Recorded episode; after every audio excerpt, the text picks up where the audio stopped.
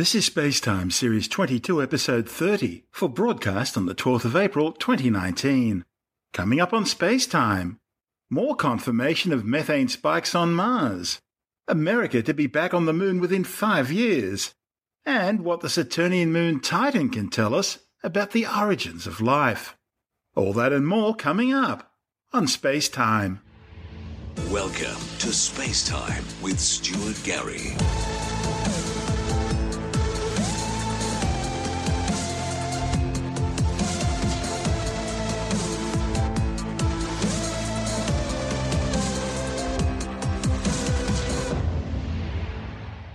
A reanalysis of data collected by the European Space Agency's Mars Express orbiter has corroborated the detection of methane on the red planet's surface monitored by NASA's Curiosity rover. The confirmation, reported in the journal Nature Geoscience, is the first time an in situ measurement has been independently confirmed from orbit. Ongoing reports of methane detected in the Martian atmosphere have been intensely debated, with Mars Express contributing one of the first measurements from orbit back in 2004, shortly after its arrival at the red planet. That methane detection was supported by ground based observations from Earth.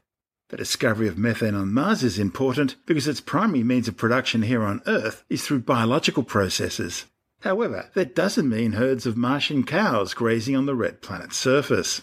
See, methane can be produced by a range of geological processes as well. Still, its detection on Mars has raised eyebrows. And because methane can be destroyed quickly in the atmosphere, any detection of the molecule in the Martian atmosphere means it must have been released relatively recently, even if the methane itself was produced millions or billions of years ago and lay trapped in underground reservoirs until now. A handful of Martian methane spikes, along with Curiosity's reported seasonal variation from its location in Gale Crater, are raising exciting questions about how it's being generated and destroyed on Mars today. A strong methane signal measured by Curiosity on June 15, 2013, was also measured independently through observations by a spectrometer on board the Mars Express orbiter the next day as the spacecraft flew over Gale Crater. However, 10 further observations by Mars Express during the same period made no further methane detections.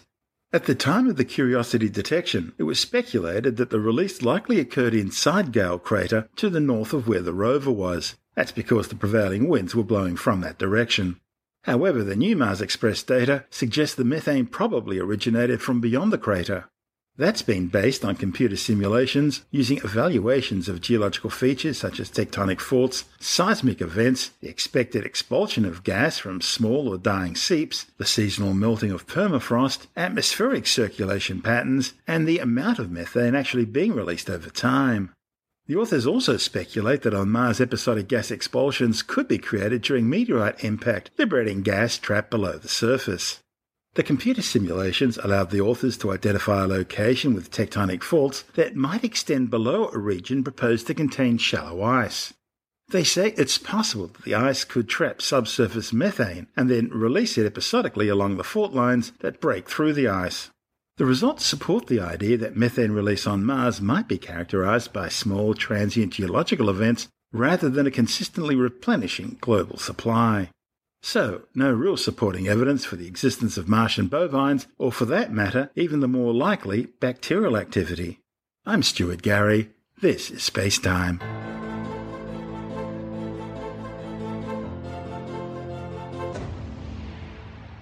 The United States says it wants American boots back on the lunar surface within five years. US President Donald Trump has called for a spark of urgency to speed up NASA's plans to place US astronauts on the moon by 2024 rather than the 2028 target date originally set by the Space Administration. This year marks half a century since man first walked on the moon, with the last Apollo moon mission leaving the lunar surface in 1972 However, plans to return people to the moon have encountered frustrating delays with the development of NASA's new heavy lift rocket, the Space Launch System, or SLS. NASA and the SLS core stage prime contractor Boeing have been struggling with problems associated with the new giant rocket, which was supposed to be flying in 2017, but is now not expected to launch until sometime next year at the earliest. The problem is so concerning for the White House that US Vice President Mike Pence has threatened to use commercial launch systems or look at other partners if NASA's not ready in time, saying it shouldn't take 11 years to get back.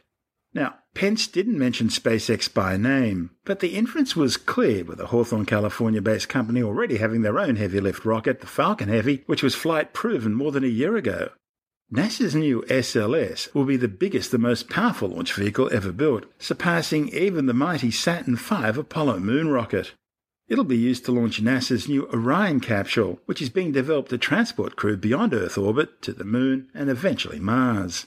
The initial version of the SLS, known as the Block 1, uses a core stage equipped with four Space Shuttle based RS 25 cryogenic liquid hydrogen and liquid oxygen fueled main engines and two strap on five segment solid rocket boosters based on the four segment boosters used on the Space Shuttle.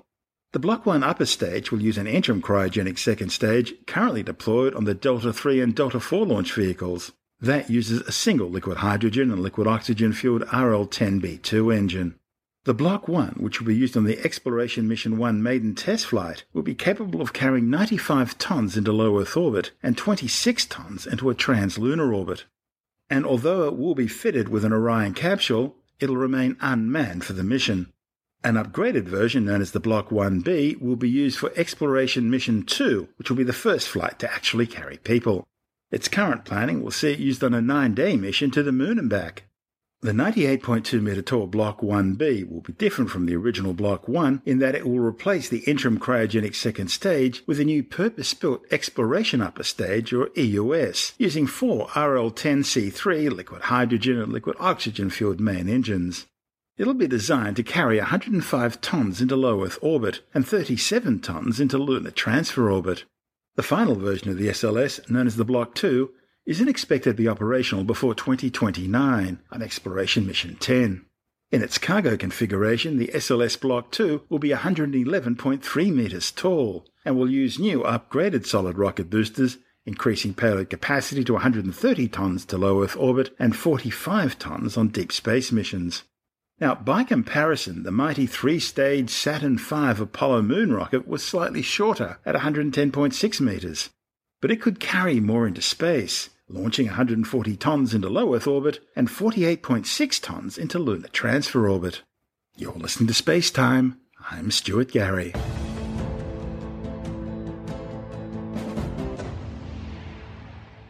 Russia has launched the new Progress cargo ship loaded with fresh supplies to the International Space Station. The Progress MS-11 blasted into orbit on a Soyuz 21A rocket from the Baikonur Cosmodrome in the Central Asian Republic of Kazakhstan. Engine start command issued. Engines up to flight speed.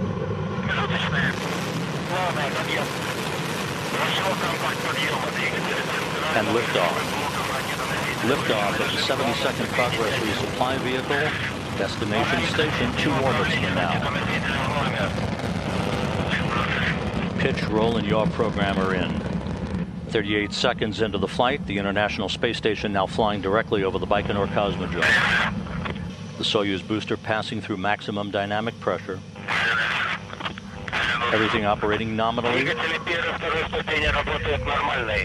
Good structural parameters reported from the uh, launch engineers in Baikonur. Roll pitch, all nominal, as we stand by for first stage separation. First stage separation is confirmed. Vehicle is stable. Second stage engine up and burning. This uh, will be uh, about 2 minutes and 39 seconds of second stage performance. Everything so far so good. Good roll pitch and yaw. Second stage engine reported to be operating normally. Progress docked with the space station's Pirs module just over three hours later, following a fast track to orbit rendezvous. The capsules carrying some 3.7 tons of food, supplies, equipment, and scientific experiments. It'll remain docked to the space station for about three months before departing in July and deorbiting in Earth's upper atmosphere, where it will burn up. The Progress's arrival marks the start of what will be a busy time for the Expedition 59 crew aboard the orbiting outpost, with two other cargo ships also about to arrive. Northrop Grumman's Antares rocket carrying a Cygnus cargo ship will launch mid-month from NASA's Wallops Island Flight Facility on the Virginian mid-Atlantic coast. And around a week after that, a SpaceX Dragon cargo ship will fly aboard a Falcon 9 rocket from Launch Complex 40 at the Cape Canaveral Air Force Station in Florida. South Korea has successfully tested a locally developed liquid fueled rocket engine. The Korea Aerospace Research Institute test flew its KRE 075 vacuum engine on a second stage test vehicle version of its new KSLV 2 rocket from the Naro Launch Complex on the country's southern coast. Burning for 151 seconds, the new engine placed the test vehicle on a ballistic suborbital trajectory. The test flight reached an apogee of 209 kilometers some 319 seconds after liftoff and eventually splashed down some 429 kilometers downrange in the East China Sea. The mission is the first to test fly the combined engine and KSLV-2 second stage systems and follows more than 100 ground tests of the new motor. The three-stage KSLV-2 is being developed by South Korean engineers following the country's first successful domestic satellite launch back in 2013. That 2013 launch of the Naro 1 was a joint effort between South Korean and Russian engineers, the rocket being based around Russia's Angara launch vehicle's core stage. South Korea is now expected to test the full three-stage version of its KSLV-2 by 2021. Once operational, the new launch system is expected to place payloads up to 1.5 tons into low Earth orbit. South Korea already has a very advanced satellite development program focusing on military surveillance spacecraft. They needed to monitor the activities of Seoul's aggressive neighbour, North Korea. Beijing has launched its 300th Long March rocket, sending a new telecommunications satellite into geostationary orbit. The ChinaSat 6 satellite was flown aboard a Long March 3B from the Xichang Satellite Launch Center in southwestern China's Sichuan province. The 5,000 kilogram ChinaSat 6 will be positioned to cover China, Australia, New Zealand, and the South Pacific. Being the 300th Long March series launch, it's worth having a look at the rocket series launch histories. And what it demonstrates is Beijing's rapid rise in spaceflight in recent years. For example, it took 37 years for the Long March rocket series to complete its first 100 launches, but it only took seven and a half years to complete its next 100 launches, and just four years to complete its last 100 launches. Looking at the data another way, it shows China's average number of launches per year increasing from 3.7 to 13.3 launches a year, and now almost 24 launches a year.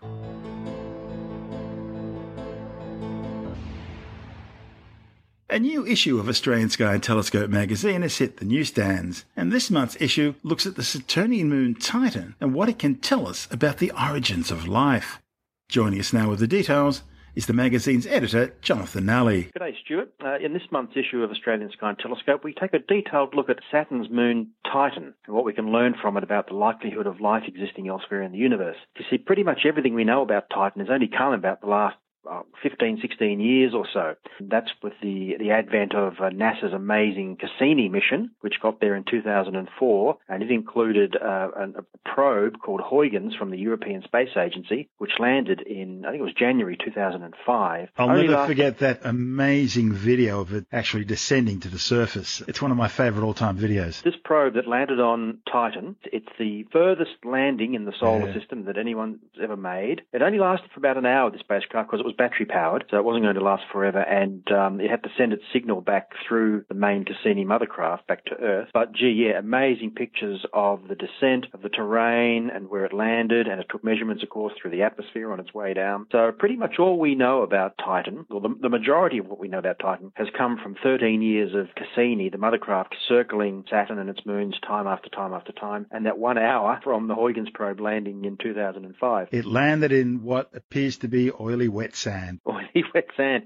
Yeah, well, um, things are different on Titan. Let's put it that way. Titan's the second largest moon in the solar system. It's almost one and a half times bigger than our moon. And because it orbits Saturn, which is a long way from the sun, Titan's really, really cold and it has wildly different sorts of chemistry going on on its surface and in its atmosphere, largely because it's cold, and secondly because of the sort of chemicals that exist in the middle part of the solar system. So besides the Earth, Titan is the only world in the solar system to present to have a, a dense nitrogen atmosphere, and it's also got an active hydrologic cycle. Now here on Earth, if you mention hydrologic cycle, you're talking about water, but on Titan, we're not talking water. The temperature there is minus 180 degrees Celsius, so water is like rock hard. It's the bedrock, ice. isn't it? Yeah. yeah yeah, it, it's like it's like rock hard ice. Uh, I mean, you'd have to use explosives to blow it apart. Instead, on Titan, it's methane that plays a large role in the environment. At Titan's temperature, so here on Earth, the, the temperature on the surface of the Earth under our nice, lovely atmosphere is very near what's called what they call the triple point of water, where water can exist as a solid, liquid, and gas, depending on the, the actual environment where you are, whether it's the desert or the, or the poles. On Titan, the temperature there and the conditions there are near the triple point of methane, which means it can exist as a solid, liquid, and gas, depending on the local environment there. So on Titan, you've got you have a world of lakes and seas and rivers and rainstorms and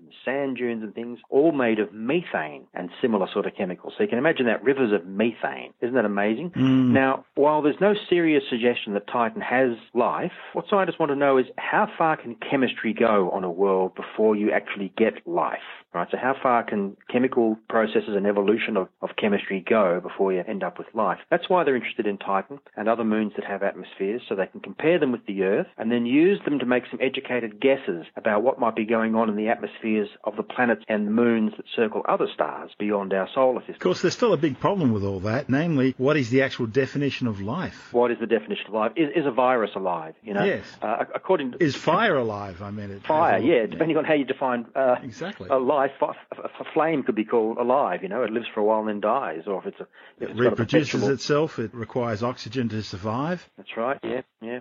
And we don't even know how life actually started on Earth, so it's a it's a huge question. It is a big question. Yeah, I mean we don't we don't know. We've got some good educated guesses on it um, of how things go, but uh, this is so why it's been able to recreate it in the lab. No, no, we haven't, but we got pretty close, haven't we? Uh, with the amino acids and things Yeah. that they've they've been able to using just natural processes simulated in labs. They've been able to come up with the building blocks of life as we know it, and we know in fact that the building blocks of life, including amino acids, are just out there in space. They they form naturally. So it's all very interesting. Uh, we're really at the beginning of this whole investigation of, of life. I mean, we've only known about DNA for decades, really less than a century. So Thank it- you, Crick and Watson. Crick and Watson. Yeah, I mean, there's, there's so much that we seem to. It's easy to forget how far we've come in less than hundred years in all kinds of sciences, whether it's astronomy or physics or, or biology or all sorts of things. We've come so far and we know a lot, but there's still so much we don't know because really it's still early days in in finding out a lot of these things. Yeah, they say it's going to be. Uh, you, know, you watch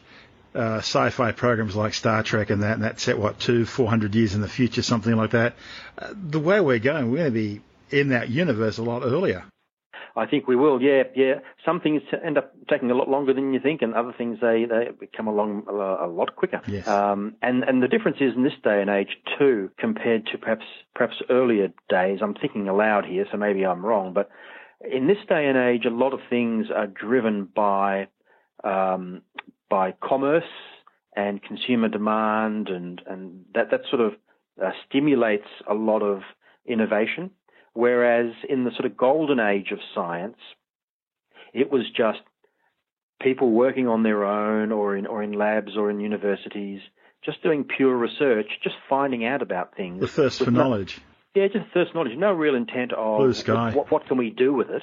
It's just finding out about magnetism and electricity and all these sort of things. So a lot of those fundamentals, of course, we, we've known for a long time now, and they've all been settled. So it's uh, uh, it's a really interesting time now. So so some, well, I guess what I'm saying is a lot of things are moving a lot faster now than they would have in years past because um, there's there's more thirst for it, more more desire for innovation, and more desire to know than there was in early days. That's Jonathan Nally, the editor of Australian Sky Telescope magazine. And this is Space Time. I'm Stuart Gary.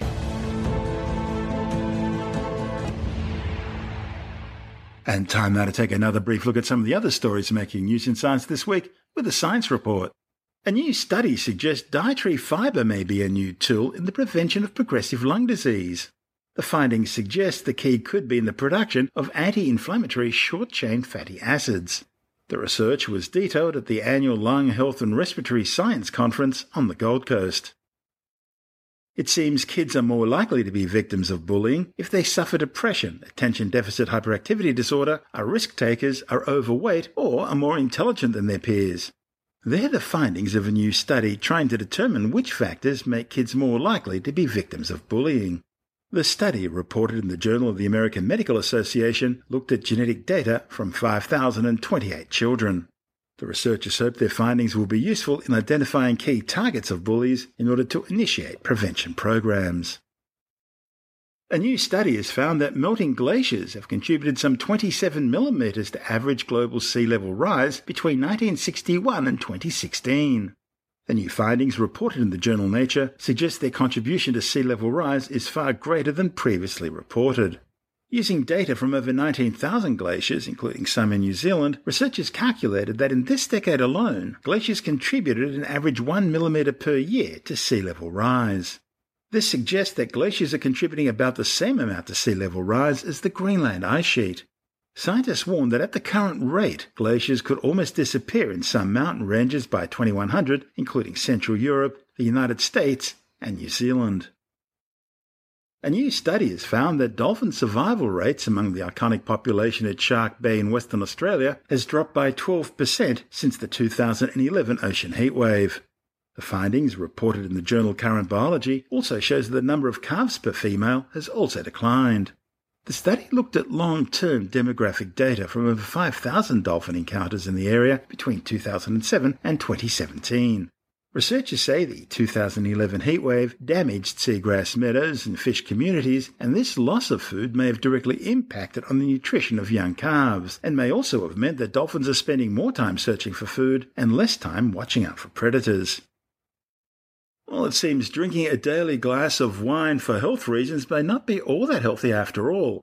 A new study of over 400,000 people aged 18 to 85, reported in the journal Alcoholism Clinical and Experimental Research, has found that consuming one to two drinks four or more times a week, an amount deemed healthy by current guidelines, actually increases your risk of premature death by 20% compared with drinking three times a week or less. Scientists found the increased risk of death was consistent across all age groups.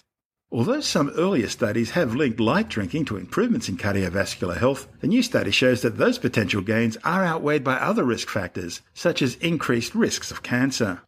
The new study comes on the heels of research published in the journal Lancet, which reviewed data from more than 700 studies around the world and concluded that the safest level of alcoholic drinking is none. But that study looked at all types of drinking, from light alcohol consumption through to binge drinking, this new study focused on light drinkers, those who would consume only one or two drinks a day. Australian skeptics have welcomed the Victorian government's decision to ban the practice of gay conversion therapy. These church based therapies have been denounced by the Australian Psychological Society, the Royal Australasian College of Physicians, the Australian Medical Association, and the Human Rights Commission. Australian skeptics say it's reprehensible that every Australian state and territory still allows this unsubstantiated treatment despite evidence of abuse. The organisation's Tim Mendham says gay conversion therapies aren't based on any scientific evidence. They've been proven not to work, and they've also been proven to cause physical and psychological harm. It's particularly big in America, this idea that you can convert someone physically from being gay. This is an issue in highly religious areas in which sort of gayness is, is a sin, etc. And there's a whole lot of therapies that people are claiming they can use to ungay people, including aversion therapy, which is like electrocuting the genitals, which is really sort of Pavlovian, drugs to make people feel nauseous or vomit when they see gay pictures or gay thoughts, exorcisms, and prayer Pray the, the gay fact, away. Yeah, yeah, pray the gay away, yeah. That's the mild version. So, I mean, you can imagine electrotherapy attached to your private parts. What do legitimate medical practitioners say about this? Uh, rubbish. it just doesn't work. it doesn't work at all. And our problem with it was that up until recently, every state government, because it's a, it's a medical issue, state government responsibility, or federal government has never come out and sort of made this point that it's rubbish and they shouldn't be done. Except now, just recently, the Victorian government has, and they will say that they will ban it, this gay conversion therapy. And we applaud them for that, and we just hope that the rest of them will do it too, because there is absolutely no evidence that it works. It also just makes people feel worse about themselves to serious levels of depression, etc. So it has so a. that could be encouraging psychological and physical harm. I think almost definitely. Yeah, definitely it does, yes. And for no particular good reason outside of a, a religious indoctrination reason. That's Tim Mendham from Australian Skeptics. You're listening to Space Time. I'm Stuart Gary, and that's the show for now. You can subscribe and download Space Time as a free twice weekly podcast through Apple Podcast iTunes, Stitcher, Bitesz.com, Pocket Casts, SoundCloud, YouTube, Audio Boom, from spacetimewithstuartgary.com or from your favorite podcast download provider. Spacetime's also broadcast coast to coast across the United States on Science 360 Radio by the National Science Foundation in Washington, D.C., and available around the world on TuneIn Radio. If you want more Spacetime, check out our blog where you'll find all the stuff we couldn't fit in the show, as well as loads of images, news stories, videos, and things on the web I find interesting or amusing. Just go to spacetimewithstuartgary.tumblr.com. That's all one word and in lowercase, and that's Tumblr without the E. You can also follow us on Twitter through at Stuart Gary, at Spacetime with Stuart Gary on Instagram, and on Facebook, just go to www.facebook.com slash spacetime with Stuart Gary. Spacetime is brought to you in collaboration with Australian Sky and Telescope magazine, your window on the universe. You've been listening to Spacetime with Stuart Gary. This has been another quality podcast production from Bitesz.com.